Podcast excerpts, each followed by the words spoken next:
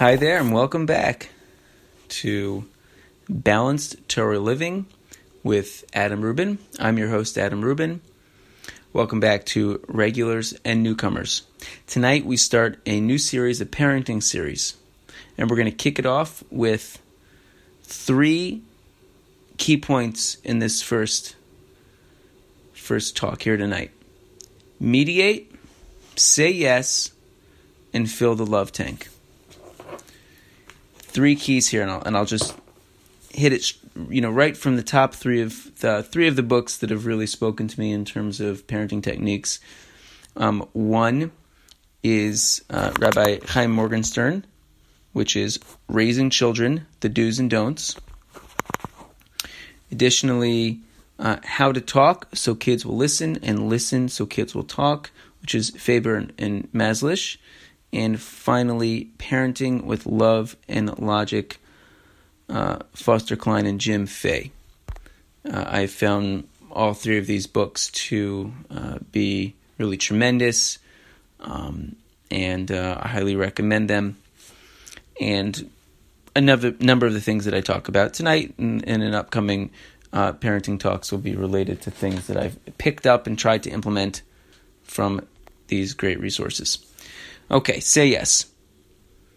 Say yes when you can, because there are many, many, many times when you're going to have to say no.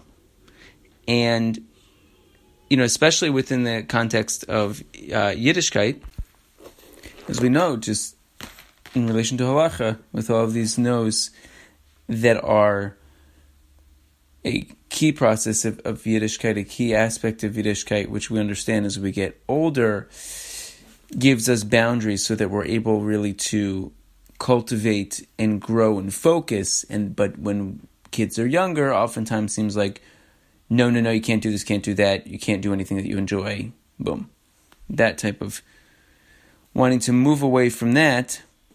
So we in in that perspective, that youthful perspective so we're going to go for the yes as much as possible. And really be creative. One strategy here is, you know, if um, kids want to do something and you want to do have them do something else first, like they want to move to this board game when they were just playing with clicks, uh, instead of oh can uh, Abba can we play the game now? Instead of saying no, uh, no first you have to clean up the clicks that no is that no is those are fighting words. Uh, Love and Logic, the book I mentioned a little bit earlier, talks a lot about fighting words versus thinking words. You hit the fighting words. The the no is a strong one. Their guard's gonna go right up. They're gonna get into mode. But if you move to yes, you can play with the board game when the clicks are cleaned up.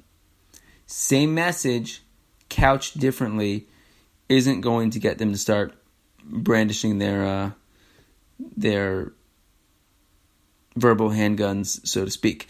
Um, so yes, it's a big one.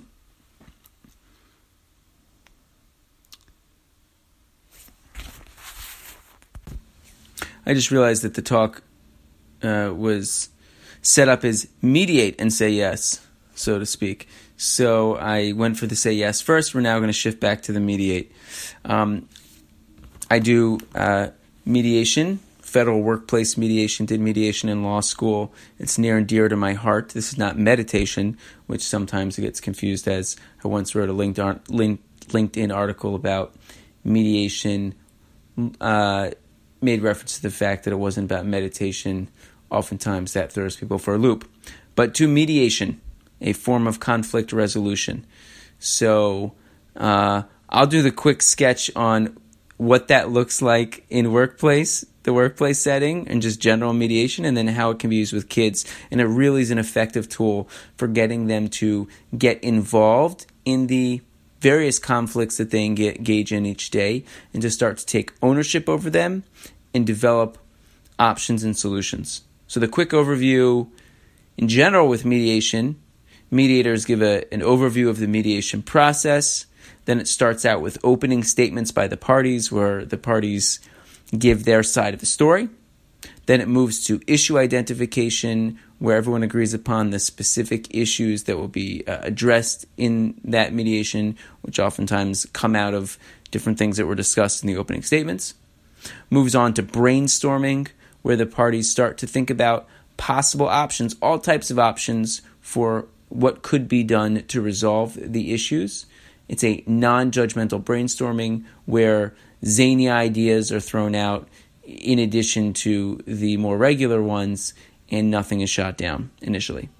Then it moves to starting to prune away the options and, and go through and think about what could some reasonable options be. Hopefully, there is a meeting of the minds, and then you move to the agreement writing.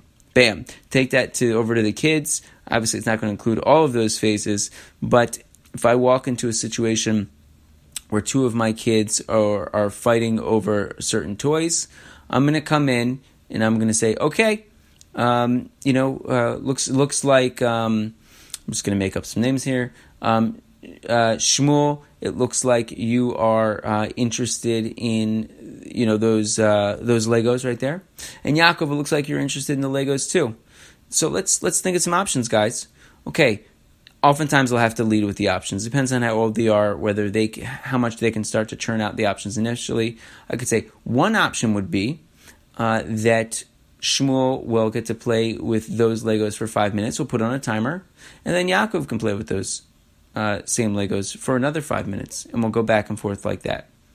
A second option could be that Shmuel can play with them this afternoon when you guys are playing with the Legos, and we'll make a note, and Yaakov can play with them the next time.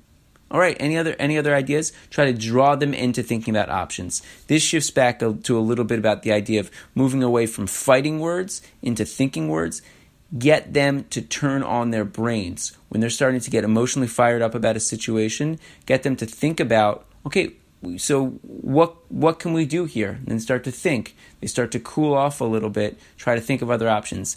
Another big tip here: be funny. A little little humor is right. If many of you have tried in parenting, little humor can go a long way. Sometimes I'll throw in early on. Okay, one option is that we can take the Legos and we can put them on the roof and we can leave them there for a week and then come back and see if the birds have taken them away or not.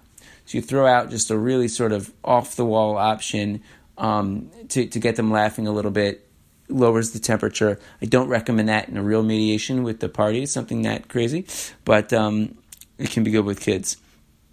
Um, and then they, and hopefully they can start to, to, you know to pick an option. And of course, one other option is then this is a big one. And the final option is if you guys can't agree to an option, then I'm going to take the Legos and I'm going to put them up on top of the shelf, and we're going to leave them there until you can you can choose one of the options that we went over. Bam, that's mediation. Okay, and finally, we're going to go to fill the love tank filling the love tank, which is a term which is used in a variety of parenting books, and it definitely uh, I found to be very important. If we put a lot of those love deposits in, which is oftentimes going to be the one-on-one time, the sitting down playing a game, going out and getting the ice cream, sitting down and, and uh, listening to, to one about about their day or going over and seeing something they're building and sitting with them and, and, and talking about the details of it and really encouraging them. So filling filling each kid's love tank, really getting really getting high and having that bond in a place of, of warmth and connectivity is important for many reasons. One, because that's a huge goal of, of the of the family situation and midos development, having vibrant, warm, connected relationships. Two, when you inevitably have to make withdrawals on the on the on the tank, um, there will be enough enough of a, a store of, of love there that when you have to sort of deal with a challenging situation and maybe things get a little rocky, you're moving from a good place with it. So keep the keep the love tank high when you can. That one on one time where you really focus on on that child in a unique way, focusing on their on their uniqueness, what makes them special, what they like to do, what what talks to them, even if it doesn't talk to you. Um, be open to them bringing you into their world. They're going to want to come into your world. There's a book called Building Self Esteem for Children. The author uh, escapes my mind at the moment, but it talks a lot about that.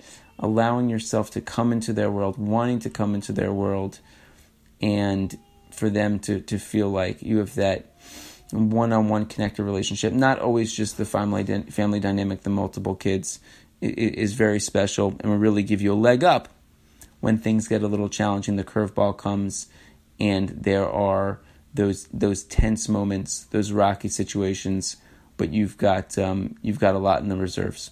Okay, so just three three key points, parenting strategies. Um, I'd love to hear your feedback.